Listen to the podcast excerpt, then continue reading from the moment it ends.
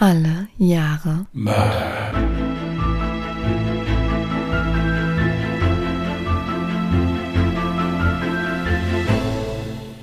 Herzlich willkommen zu Alle Jahre Mörder, der True Crime Podcast mit Christian, hallo. Und Jasmin. Hi. hallo ihr Lieben. Es wurde eben einen kurzen Moment diskutiert, ob wir vielleicht hitzefrei machen können. Wir waren uns nicht einig, deswegen haben wir gesagt, wir machen trotzdem einen Fall. Nein, also ist ja schön warm. Ja, ich, ich selbst äh, bin ja weniger so der Hitzemensch. Ja, ich mag, wenn die Sonne scheint. Ich mag nicht, wenn es so warm ist. Aber insofern, aber ich darf mich gar nicht beschweren. Bei Jasmin ist es viel, viel wärmer als bei mir. Und trotzdem hat sie noch einen Fall geschrieben für euch. Ja. Hammer hat diese Frau. Also kurz zur Info. Ich habe jetzt in meinem Zimmer 32,2 Grad. Wenn ich allerdings die Tür zu habe, Ventilator aus habe, dann wird's jetzt gleich noch viel heißer. Also ich hoffe, ich krieg den Fall gut vorgetragen.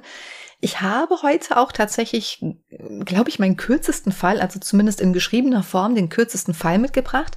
Aber ich fand den Fall so spannend, weil es bis heute ein Cold Case ist. Der ist von 1965, also schon einige Jahre her. Und ich denke, so das Nachbesprechen wird richtig Spaß machen heute und mit Sicherheit unseren Zuhörern und Zuhörerinnen auch. Und ja, aber ich habe noch eine kurze Info, die jetzt gar nichts mit meinem heutigen Fall zu tun hat, sondern mit meinem letzten Fall. Ich habe es mir extra notiert, damit ich es nicht vergesse. Ich bin richtig stolz auf mich. Und zwar geht es um den Fall DB Cooper oder ich habe ihn Dan Cooper genannt. Dieser hat nämlich eine Doku-Reihe mit vier Folgen auf Netflix bekommen und das Ganze heißt Das Rätsel um DB Cooper. Ich habe tatsächlich, wo ich selber zu dem Fall recherchiert habe, gesehen, dass es eine Doku-Reihe geben sollen wird. Das ist kein richtiges Deutsch. Also ich habe zumindest den Trailer schon auf Netflix gesehen, habe aber nicht herausfinden können, wann das Ganze online geht. Es gab es damals zu dem Zeitpunkt noch nicht und jetzt ist die Doku draußen. Ich habe sie selber noch nicht gesehen, aber ich dachte, ich spreche mal die Empfehlung aus. Falls ihr den Fall sehr spannend fandet und vielleicht doch noch mal ein bisschen mehr Details zu einem Fall erfahren wollt, weil ich kann mir gut vorstellen, wenn das vier Sendungen sind über diesen Fall, dann wird es da bestimmt noch die ein oder andere Zusatzinfo geben. Ja, diese Netflix-Dokus sind auch nicht schlecht. Mhm. Also ich hatte damals die über die Alcázar-Mädchen geguckt, als ich den Fall da gemacht hatte. Die, die Dokus sind gut. Ja. Deswegen einfach mal unbezahlte Werbung, einfach nur mal eine Empfehlung zu dem Fall. Wer sich da so ein bisschen nochmal reingucken möchte, kann da gerne auf Netflix mal nachschauen. Das Rätsel um DB Cooper. Heute geht's aber nicht um DB Cooper, sondern um, ja, das rätselhafte Verschwinden des Ehepaares Gaum. Ich weiß noch nicht, wie ich den Fall heute nenne, aber ich habe es jetzt einfach mal jetzt so genannt. Wenn du magst, kann ich direkt anfangen. Ja, dann fangen wir an, dann lösen wir den schnell noch und dann machen wir Wochenende. Ich gesagt, na, Oh. wir kommen, kommen runter jetzt und dann Genau. lauschen wir ergriffen. Es ist Montag, der 3. Mai 1965. Im vierten Stock des Hauses in der Erzberger Straße 5 in Mannheim wohnen die 39-jährige Inga und der 46-jährige Josef Gaum. Das Ehepaar hat keine Kinder und ist vermögend, da Josef leitender Angestellter und Wertpapierspezialist einer Mannheimer Hypothekenbank ist. Inga Gaum ist in Dänemark geboren und seit 1947 in Deutschland mit Josef verheiratet. Mit ihren Verwandten in Dänemark hat sie nach wie vor regelmäßigen Kontakt. An diesem Montag verlässt Josef die Arbeit früher als gewöhnlich und gibt seiner Sekretärin Bescheid, dass sie einen Fahrer für ihn beauftragen soll. Er lässt sich von seinem Fahrer noch zu seiner Hausbank fahren und hebt dort 20.000 D-Mark ab. Dass er sein Privatkonto bei einer anderen Bank hat, ist nicht außergewöhnlich. Leitende Angestellte einer Bank haben ihre persönlichen Konten üblicherweise bei einem anderen Geldinstitut. Ungefähr zur gleichen Zeit verlässt Inga gerade die Wohnung, um einige Konserven in den Keller zu bringen.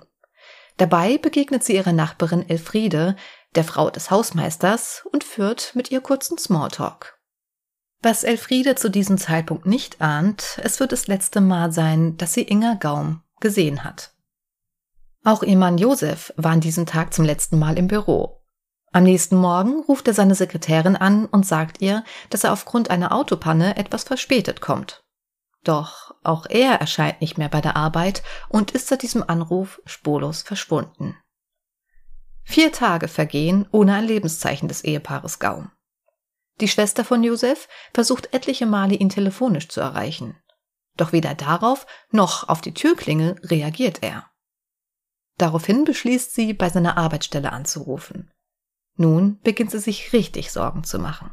Schließlich entsprach es eigentlich nicht den Geflogenheiten ihres Bruders, unzuverlässig zu sein. Sie beschließt mit ihrem Vater, die Wohnung von Josef aufzusuchen. Diesmal in Begleitung des Hausmeisters, der die Wohnung öffnet, und zwei Polizeibeamten. Sie befürchtet mittlerweile das Schlimmste und hält es für sicherer, die Polizei zu involvieren. Doch nichts in der Wohnung deutet auf ein Verbrechen hin. Die Wohnung wirkt, als wären die Bewohner nur für wenige Stunden unterwegs. Nichts fehlte, weder Schmuck noch Kleidung oder Hygieneprodukte. Es kann also ein spontaner Urlaub und auch ein Raubverbrechen ausgeschlossen werden. Zum Erstaunen finden sie sogar 15.000 D-Mark in der Wohnung vor. Dies ist allerdings nicht ungewöhnlich, da Josef ja vermögend ist und oft viel Geld im Haus hat. Die Polizei empfiehlt dennoch, diese hohe Summe zu einer Bank zu bringen. Doch der Vater lehnt den Vorschlag ab. Schließlich weiß er, dass sein Sohn in Geldsachen etwas pingelig ist und will sich in seine Angelegenheiten nicht einmischen. Anschließend verlassen alle die Wohnung und schließen diese wieder ab. Weitere vier Tage vergehen, als am 12. Mai 1965 die Angehörigen in Begleitung der Kriminalpolizei erneut in die Wohnung gehen. Der Vater von Josef hat sich nun doch dazu entschlossen, das Geld auf die Bank zu bringen. Doch von den 15.000 D-Mark fehlt plötzlich jede Spur. Die Kripo steht vor einem Rätsel. Schließlich ist das Schloss unbeschädigt und bis auf den Hausmeister, der Hausverwaltung und dem Ehepaar Gaum hatte keiner einen Schlüssel zu der Wohnung. Bei der Befragung des Hausmeisters erinnert sich dieser daran, dass er in der Nacht vom 9. auf den 10. Mai gehört hat, wie das Treppenlicht ein paar Mal kurz hintereinander angegangen ist. Allerdings hat er sich nichts dabei gedacht und auch nicht nachgeschaut, wer so spät in der Nacht im Treppenhaus war. Die Kripo beginnt also sämtliche Hausbewohner zu befragen, ob sie zu der besagten Zeit im Treppenhaus waren. Doch ohne Erfolg. Keiner der Bewohner war mitten in der Nacht noch unterwegs. Auch alle weiteren Ermittlungen führen ins Leere. Die Kriminalpolizei erfährt erst Monate später von einem Unfall, der in der Nacht vom 9. auf den 10. Mai bei Heidelberg in Stuttgart geschehen ist. Bei strömenden Regen will der Fahrer eines blauen Opel Kapitän bei hoher Geschwindigkeit die Fahrtrichtung wechseln und verliert dabei die Kontrolle über seinen Wagen. Er landet im Graben und das Auto fängt Feuer. Der Fahrer bleibt jedoch unverletzt und springt aus dem Wagen, öffnet den Kofferraum und entnimmt seinen Koffer. Eine Autobahnstreife bemerkt diesen Unfall und eilt sofort zu Hilfe. Der Fahrer weist sich als Josef Gaum aus und gibt an, dass es sich bei dem Wagen um den Wagen seiner Frau Inga handelt. Die Verkehrspolizei weiß zu diesem Zeitpunkt nichts von dem Verschwinden des Ehepaares. Der Unfall wird aufgenommen und die Feuerwehr löscht den Brand. Anschließend wird Josef mit dem Abschleppwagen, der das ausgebrannte Wrack abtransportiert, zurück nach Mannheim gefahren. Er lässt sich circa drei Kilometer von seiner Wohnung entfernt absetzen. Die Mannheimer Kripo erfährt erst einige Monate später von dem Unfall, als im Briefkasten der Familie Gaum eine Rechnung für die Löscharbeiten der Heidelberger Feuerwehr vorliegt. Sie schließen nun nicht mehr aus, dass Josef Gaum selbst die 15.000 D-Mark aus der Wohnung mitgenommen haben könnte, da er sich in der besagten Nacht in der Nähe aufgehalten haben muss. Sieben Monate später, am 23. Dezember 1965, taucht Josef Gaum noch einmal auf. Er versucht bei einer Schweizer Bank in Rorschach Geld abzuheben. Was dem Bankangestellten sofort auffällt, er trägt trotz der kalten Jahreszeit keinen Mantel. Er ist also vermutlich mit einem Auto vorgefahren. Er gibt an, dass er sich gerne in der Schweiz ein Grundstück kaufen möchte und darum 15.000 D-Mark benötigt. Doch das Konto von Josef Gaum ist mittlerweile gesperrt. Als der Bankangestellte dies erfährt und seinen Kunden mitteilen will, ist dieser längst verschwunden. Er meldet sich lediglich einige Minuten später telefonisch und erfährt so von seinem gesperrten Konto. Die Kriminalpolizei erfährt von diesem Vorfall und weitet die Ermittlungen auf die Schweiz aus. Jedoch auch hier ohne Erfolg. Sieben Monate später, am 28. März 1966, wird eine männliche Leiche aus dem Bodensee gezogen. Der Tote ist komplett bekleidet und trägt eine wertvolle Armbanduhr. Er hat nichts in den Taschen, außer ein Streichholzbriefchen aus Liechtenstein und zwei Zementblöcke, die die Leiche wohl unter Wasser halten sollten. Obwohl er eine Schusswunde im Kopf hat, ergibt die Obduktion, dass er ertrunken ist. Außerdem wird festgestellt, dass er zum Zeitpunkt seines Todes Alkohol im Blut hatte. Die Leiche muss circa sechs bis zwölf Wochen im Wasser gelegen haben. Die Identifizierung des Toten ist zunächst unmöglich. Darum wird er in Bregenz als Unbekannter beerdigt. Interpol Wien scheidet sich in dem Fall ein und es taucht die Vermutung auf, dass es sich bei dem Toten um Josef Gaum handeln könnte. Sofort wird eine Exhumierung beauftragt. Und tatsächlich ergibt eine weitere Untersuchung in Innsbruck, dass es sich bei dem Toten um Josef Gaum handelt. Doch auf welche Weise Josef Gaum ums Leben gekommen ist, bleibt weiterhin ein Rätsel. Weder im privaten noch im geschäftlichen Bereich können die Ermittler ein Motiv für seinen Tod finden. Es gab keinerlei geschäftlichen Verfehlungen und sogar ein Zusammenhang mit dem Geheimdienst kann ausgeschlossen werden. Ein Suizid halten die Ermittler ebenso als unwahrscheinlich, da die Identifizierung der Leiche mit Absicht erschwert wurde. Auch das Geschäft, aus dem die Streichholzpackung in Liechtenstein stammt, wird genauer unter die Lupe genommen. Jedoch kann sich niemand an Josef Gaum erinnern. Von seiner Frau Inga Gaum fehlt auch weiterhin jede Spur. Man ist sich aber sicher, wenn Inga noch am Leben wäre, hätte sie sich bei ihren Verwandten in Dänemark gemeldet. Schließlich hatte sie ein enges Verhältnis zu ihrer Familie und meldete sich regelmäßig bei ihnen. Doch seit Mai 1965 blieb der Kontakt komplett aus. Da man mit den Ermittlungen nach wie vor nicht weiterkommt, entscheidet man, sich mit dem Cold Case an Aktezeichen XY zu wenden. Die Ermittler haben viel Hoffnung auf die Ausstrahlung der vermissten Sache gesetzt. Am 24. Januar 1969 war es denn endlich soweit. Die Folge wurde ausgestrahlt. Geklärt werden konnte allerdings relativ wenig. Kurz nach der Ausstrahlung wird bekannt, dass Josef Gaum einen Tag nach seinem Unfall bei Heidelberg in Stuttgart ein Fiat 1800 gekauft hat. Dem Händler zeigt er beim Kauf nur flüchtig seinen Ausweis und benutzt einen falschen Namen den ähnlich klingenden Namen Baum, unter dem der Fiat dann auch zugelassen wurde. Mit dem Wagen fährt Josef Gaum anschließend nach Tirol. Mehrere Personen erkennen den Vermissten während der Sendung, der sich in Imst in Tirol wohl als Dr. Josef Braune aus Frankfurt-Rödelheim ausgibt. Dort soll sich Josef Gaum sogar mit einer Kellnerin verlobt haben. Mit ihr hat er teure Reisen nach Italien und Liechtenstein unternommen. Im Dezember 1965 ging ihm jedoch das Geld langsam aus. Unter dem Vorwand, eine Nachbehandlung einer früheren Unfallverletzung machen zu müssen, fährt er wieder in die Schweiz und versucht dort, sich 15.000 D-Mark auszahlen zu lassen. Jedoch ohne Erfolg, da sein Konto bereits gesperrt wurde. Noch am selben Tag, dem 23. Dezember, wird ein brennendes Auto im Bregenzer Wald gefunden. Obwohl die Nummernschilder entfernt und das Nationalitätenkennzeichen abgekratzt sind, können die Ermittler den Halter des Wagens über die Motorblocknummer bestimmen. Es handelt sich um das Auto, das sich Josef Gaum unter dem Namen Baum in Stuttgart gekauft hat. An diesem Tag erhält seine Verlobte auch das letzte Lebenszeichen von Josef. Er sagt ihr in einem Telefonat, dass er schon in wenigen Tagen zurück sein wird. Das war das Letzte, was die junge Kellnerin von ihm hörte. Was Josef Gaum zum Zeitpunkt seiner Abreise nicht wusste, seine Verlobte war zu diesem Zeitpunkt bereits schwanger von ihm. Sie brachte sechs Monate später eine Tochter zur Welt, die ihren Vater niemals kennenlernen wird. Drei Monate später nimmt der Fall ein tragisches Ende. Josef Gaum wird tot aus dem Bodensee gezogen. Von seiner Frau Inga Gaum fehlt auch weiterhin jede Spur. Trotz einer Belohnung von 3000 D-Mark kann der Fall niemals aufgeklärt werden. Okay. Also ich habe den Fall nicht gekannt. Ist aber schon ziemlich mysteriös. Mir hat sich da jetzt schon die erste Frage aufgeworfen. Mhm. Ist es sicher, dass das auch wirklich der Josef Gaum war, der auf der Bank war und da diverse Gelder abgehoben hat? Ja. Ja?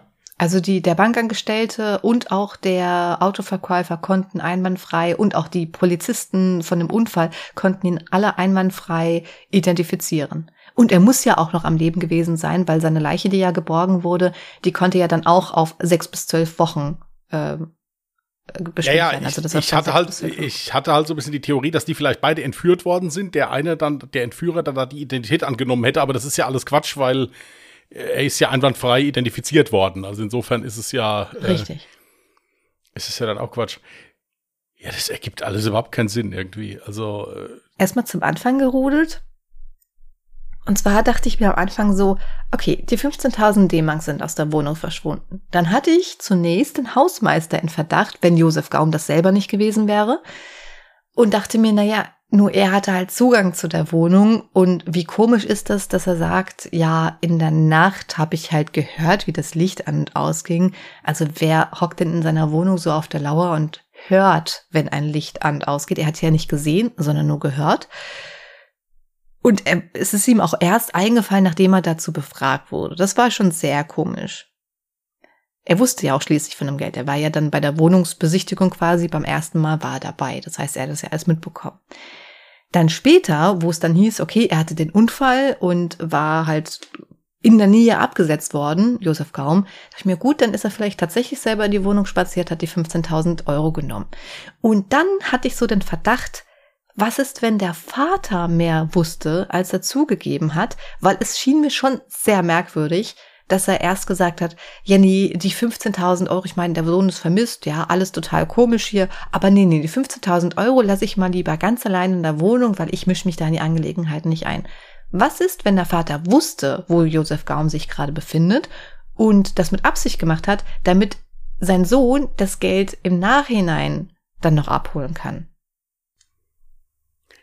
Das ist alles absolut äh, berechtigt, diese Bedenken. Was, was mich halt an der ganzen Sache stört, ist, wo ist denn die Frau?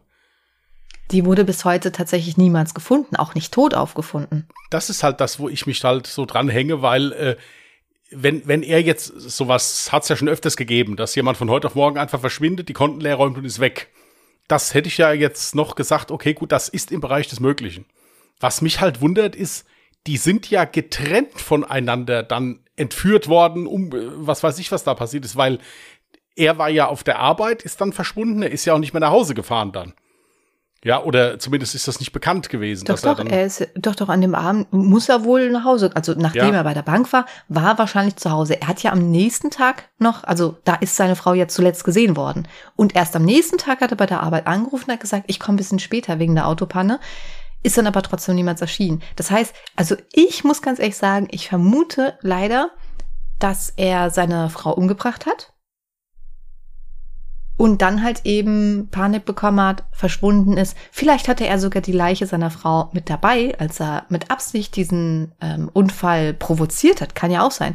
Ich meine, damals war es ja auch sehr wahrscheinlich, dass Autos halt ziemlich schnell ausbrennen. Vielleicht hat er mit Absicht diesen Unfall provoziert, weil er ja auch relativ relaxed da rausgegangen ist aus der Situation, noch ganz in Ruhe seinen Koffer aus dem Kofferraum geholt hat. Ich meine, wer reagiert so denn bei einem Unfall?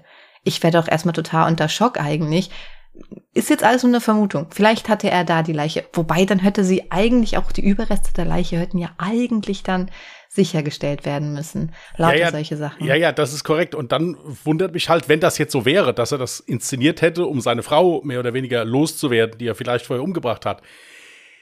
Ich meine, so wie der jetzt gefunden worden ist, seine Leiche, ist es ja so, der ist ja auch umgebracht worden. Wenn der jetzt irgendwie tot in einem Hotelzimmer gelegen hätte, hätte ich noch gesagt, okay, gut, der hat sich dann vielleicht umgebracht oder hat sich übernommen oder keine Ahnung. Aber ich meine, der, das, das ist ja schon, das ist ja schon so ein bisschen äh, profimäßig gemacht. Also ein Kopfschuss äh, äh, und dann auch noch äh, Zementblöcke irgendwie in den Taschen, dass er auch schön untergeht. Ist er ja dann irgendwie nicht. Also es war halt nur so halb durchdacht, ne? Ja, aber, aber trotz allem ist das ja jetzt was, was, ist, was kein Unfall war im Prinzip oder so, ja deswegen wundert mich halt, das passt irgendwie, also das, das passt alles überhaupt nicht zusammen. Das ist, äh, ich hatte zwischenzeitlich da mal überlegt, gut, kann es vielleicht sein, dass zu Hause gibt's ja auch, gab's ja auch mal so einen Fall, ein Entführer gesessen hat, gesagt hat, so, du fährst jetzt auf die Arbeit, holst Geld, kommst wieder zurück, bringst mir das Geld und dann ist okay. Aber das passt halt nicht zu der Tatsache, dass er ja dann noch alleine unterwegs war und diverse Lokalitäten aufgesucht hat. Richtig, warum er sich dann nicht auch bei der Polizei gemeldet hat und so, ja. Ja, also hier bin ich komplett ratlos. Also hier kann ich gar nichts, kann ich gar nichts zu sagen, weil äh, es, Es wäre halt hochinteressant gewesen zu wissen, was aus der Frau geworden ist, weil dann hätte man vielleicht noch ein paar mehr Antworten gehabt. Es kann ja auch genauso gut sein, dass er die 15.000 Euro, die er da abgehoben hat, nur abgehoben hat, weil sie irgendwas kaufen wollten am nächsten Tag. Ist ja möglich. Also kann, kann ja sein, dass, dass sie irgendwas kaufen wollten und es bar ja, bezahlen und dann wollten. nochmal die hohe Summe in der Schweiz. Ich sag ja, es ist alles ziemlich unlogisch. Also ich. Ja. Und dann halt auch die Tatsache, dass er ja dann auch relativ zeitnah wieder eine ernsthafte Beziehung dann einfach mit einer äh, mit einer anderen Frau geführt hat und diese dann sogar geschwängert hat. Also das geht jetzt, da gehe ich dann erstmal nicht davon aus, dass die Frau irgendwie verschwunden ist, sondern deswegen gehe ich davon aus, dass er einfach seine Frau loswerden wollte. Vielleicht hatte er währenddessen schon die Affäre mit der anderen Frau oder mit nochmal eine komplett anderen Frau. Die Ermittler gingen jetzt beispielsweise auch nicht von Suizid aus, weil es ja auch erschwert wurde, dann die Leiche identifizieren zu können, weil normalerweise geht man davon aus, du hättest ja vielleicht Brieftasche bei dir und so, ne? Ähm, ja, aber es wurde nicht darauf eingegangen, ob man es wirklich zu 100 Prozent ausschließen kann. Man kann ja auch sagen, vielleicht hat er sich selber extra angetrunken, hat sich einen Kopfschuss gegeben und sich dann nach hinten ins Wasser fallen lassen, beispielsweise. Und ist halt nicht sofort gestorben, weißt du? es ist nicht unmöglich. Was mich halt dann bei sowas immer ärgert, ist, heutzutage könnte man sowas easy bestimmen, in was für einem Winkel die Waffe zum Beispiel angesetzt wurde, wie der Täter aussehen müsste oder ob es vielleicht doch Suizid sein könnte. Das konnte man halt damals, glaube ich, alles nicht so easy bestimmen. Und jetzt im Nachhinein das irgendwie nochmal festzumachen, ist zu spät. Also das ist halt etwas, wenigstens hätte man wissen müssen, ob es wirklich kein Suizid war ich meine, ich hätte noch eine Theorie, das ist jetzt natürlich, das hört sich jetzt total nach Fernsehen an, aber es ist ja durchaus möglich. Ich meine, es ist ja ein reiches Ehepaar gewesen, wie du gesagt mhm. hast. Mhm. Könnte es vielleicht sein, nur so als Idee, dass der Mann seine Frau loswerden wollte, weil er ja eine Affäre hat oder mehrere Affären oder so, dass der einen Auftragsmörder ja. engagiert hat, mhm. der die Frau umgebracht hat und auch dann die Leiche hat verschwinden lassen in irgendeiner Form. Mhm. Und äh, kann es vielleicht sein, dass vielleicht die 15.000 Mark anfänglich die Anzahlung waren mhm. und er dann, aber sagen wir jetzt mal, ich sage jetzt mal, okay, das Ganze sollte 30.000 Mark kosten, 15.000 vorher und 15.000, wenn es erledigt ist. Ja. Da er dann aber die restlichen 15.000 Euro mit seiner neuen Verlobten da durchgebracht hat und auch nicht an mehr an Geld gekommen ist, könnte es ja vielleicht sein, dass dann der Auftragsmörder ihn äh, als kleines Dankeschön dafür dann im Prinzip erschossen hat, weil er nicht komplett bezahlt. Weil das wäre das Einzige, was für mich logisch wäre. Weil, äh, also, was heißt logisch? Das ist natürlich, hört sich das verdammt nach Tatort an, aber, aber ich, es ist mir sonst nicht zu erklären, wieso, äh, ja, das, das ergibt sonst überhaupt keinen Sinn. Also ich kann es mir nur so erklären, dass es sich, dass es da noch einen Dritten gibt, der vielleicht anfänglich im Auftrag gehandelt hat und dann hinterher aber halt sein Geld nicht bekommen hat. Oder vielleicht war der ja dann auch auf der Flucht vor dem, weil er gar nicht vorhatte, den zu bezahlen. Kann ja auch sein. Weil ich kann mir nicht vorstellen, dass wenn da eine Leiche der Frau im Kofferraum von dem Auto liegt, wo er einen Unfall mitgebaut, dass der noch in aller Ruhe sein Auto ausräumt. Ja, und dann da, und dann da abhaut. Also das würde ich nicht, ja. Also das ist wirklich ein, ein Gedankengang, den hatte ich auch dass da vielleicht ein Auftragsmörder dahinter steckt, den er dann halt nicht bezahlen konnte, der sich dann dementsprechend halt dafür dann gerecht hat. Das ist eigentlich gar nicht so unwahrscheinlich. Also weder Auftragsmörder oder er hat es halt selber getan. Ich gehe zu 1000 Prozent davon aus, dass, äh, gut, ich meine mittlerweile sowieso nicht mehr, aber dass äh, Inga Gaum verstorben ist, getötet wurde höchstwahrscheinlich Warum ihre Leiche niemals gefunden wurde, ist dann wahrscheinlich der Tatsache geschuldet, dass dann Profi am Werk war. Also wirklich nicht. Deswegen sage ich ja, ich glaube eigentlich eher wenige, dass er sie umgebracht hat, weil äh, so ein ganz normaler Mensch, äh, weiß ich nicht, ob der so in der Lage ist, wenn man in einer Beziehungstat, okay, ich will die Frau loswerden, ob er dann in der Lage ist, auch eine Leiche, ich meine, gerade zu der Zeit damals, so gut verschwinden zu lassen. Da muss man schon Profi sein, glaube ich. Würde ich jetzt einfach mal behaupten. Ja, warum, weshalb, wieso er selber dann ums Leben kommen musste, ist natürlich die Frage. Aber die Spekulation, dass er dann vielleicht nicht mehr genug Geld hatte, um diesen eben zu bezahlen, die ist sehr naheliegend. Ja, oder vielleicht gab es ja dann auch Streitigkeiten, dass der gesagt hat, hier, ich pack aus, das ist mir alles zu viel, ja, keine Ahnung, und ist dann deswegen umgebracht worden oder so. Aber ich bin halt der Meinung, irgendeiner muss da ja noch mitgemacht haben, weil ansonsten funktioniert das, das ist ja vollkommen unlogisch sonst. Ja. Weil der ja auch noch unter seinem mehr oder weniger wirklichen Namen da ja auch agiert hat. Also er ist ja da auf die Bank gegangen auch und so weiter. Naja, ja. kurzzeitig unter seinem richtigen Namen. Dann hat er ja den Namen in Baum und Baume. Doktor Professor, der hat sich dann auch einfach einen Doktor Professor gegeben. ähm, ja, also das, das spricht ja auch dafür, dass er nicht gefunden werden wollte. Ich meine, wenn du vermisst wirst, das ist ja nichts Schlimmes. Du hast ja keine Straftat. Nee, nee, nee, ne? Und das ist halt auch das Ding, äh, seine Frau wurde niemals gefunden. Warum sollte er mit Absicht wollen, dass er nicht gefunden wird, wenn er nichts getan hat? Das ist halt auch nochmal so ein Ding. Also unschuldig wird er wohl nicht gewesen sein. Das, das glaube ich auch auf keinen Fall. Aber ich kann es mir halt nur so erklären, dass der, dass da ein Dritter noch im Spiel sein musste und der hat ihn dann umgebracht. Und ich denke, mhm. es wird dann wegen dem Geld gewesen sein. Würde ich jetzt mal wagen zu behaupten. Ja. Wäre für mich jetzt logisch. Ansonsten kann ja sein, dass er da irgendwie zum, zur Unterwelt da irgendwie Kontakt aufgenommen hat und gesagt hat, hier, das und das bezahle ich. Hm. Ja, und dass dann da vielleicht hinterher Streitigkeiten, meistens geht es ja dann ums Geld. Oder halt, dass er gesagt hat, ich krieg kalte Füße hier, ich kann kein Geld mehr abheben, ich bin sowieso am Ende, ich stelle mich. Und dass er dann deswegen umgebracht worden ist. Kann auch sein. Oder es existiert immer noch die Vermutung, dass er sich selber umgebracht hat. Kann auch sein. Ja. Also mich würde es natürlich wahnsinnig interessieren, was unsere Zuhörer und Zuhörerinnen denken. Ich werde jetzt natürlich, oh, siehst du, das habe ich noch gar nicht vorbereitet. Ich habe noch kein einziges Foto jetzt in die Dropbox. Also ich werde natürlich einen Post auch auf Instagram und auf Twitter machen. Äh, da wird es dann Fotos von Inga und von Josef Gaum geben. Und mich würde es echt brennend interessieren, was ihr vermutet, was dahinter steckt was ist passiert mit den Zweien? Äh, vielleicht habt ihr ja sogar die Vermutung, dass Inga Gaum vielleicht noch lebt. Vielleicht steckt sie hinter dem Tod von Josef Gaum. Kann ja genauso gut sein. Und ist dann untergetaucht.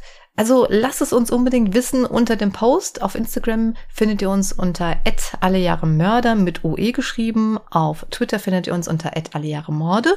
Und wenn ihr weder das eine noch das andere habt, sondern nur E-Mail, dann könnt ihr uns auch gerne eure Meinung per E-Mail schicken an Contact at allejahremörder.de, Mörder auch mit OE geschrieben.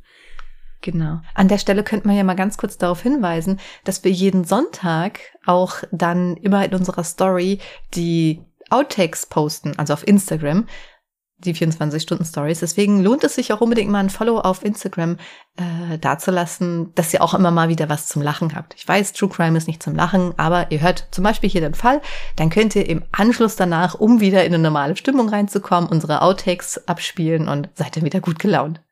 Es wäre im Allgemeinen vielleicht nicht schlecht, sich da bei Instagram mal zu registrieren und zu folgen. Es kann ja sein, dass man da vielleicht demnächst auch mal was gewinnen könnte oder so. Also ich stelle das nur mal so in den Raum einfach. Ja. Ja, da hast du jetzt sehr gut gespoilert. Na, es ist ja einfach, ich sag das ja einfach nur so. Ja, aber habt, habt noch ein bisschen Geduld. Ja, wir brauchen vielleicht noch ein bisschen. Ja. Ja. Möchtest du mal ein neues Jahr für mich ziehen? Ich möchte.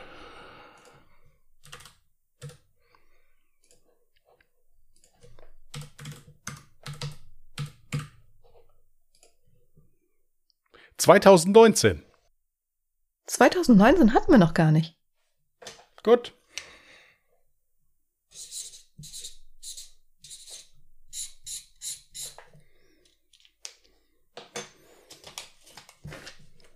Gekauft. Gut, wenn ihr Lust habt, Fallvorschläge zu schicken, einfach an die eben genannten Adressen gerne. Genau, richtig. Wir freuen uns jederzeit über Fallvorschläge. Mhm.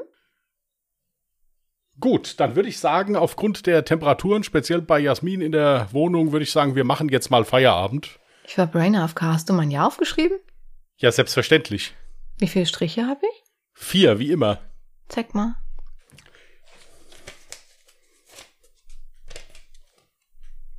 Tatsache. Ich war voll Brain AFK. Ja, ja. Okay, super. Äh, wir, ich, wir machen auch Feierabend jetzt, weil du wirst auch, du wirst auch langsam unverschämt. Ähm, also insofern. Habe ich dir reingequatscht, währenddessen du das aufgeschrieben hast? Das kann ich dir nicht sagen. Ich musste mich aufs Schreiben konzentrieren. Das ist oh, ja schon schwer, schwer genug. es ist die Hitze. Ich habe halt 33 äh, Grad jetzt in meinem Zimmer. Was soll ich machen? Wir machen jetzt Feierabend, dass du mal wieder die Lüftung anmachen kannst, wenigstens. Ja. Gut, ihr Lieben. Dann wünschen wir euch einen schönen, ruhigen Wochenstart. Sucht euch ein schattiges Plätzchen zwischendurch mal. Und äh, ja, nehmt es halt locker. Ja. Äh, wer Lust hat, Dienstag gibt es wieder ungedings. Ich sag's jetzt, ich hab das, das, das, das kriege ich nicht raus. Mittwoch, morgen, Dienstag, Nacht, keine Ahnung, gibt es wieder eine neue Folge Ungedings. Das ist unser anderer Podcast, haben wir unten in den Shownotes verlinkt. Könnt ihr gerne mal reinhören, wenn ihr mögt. Wir würden uns freuen. Und bis dahin, passt gut auf euch auf und tschüss. Macht's gut. Bye.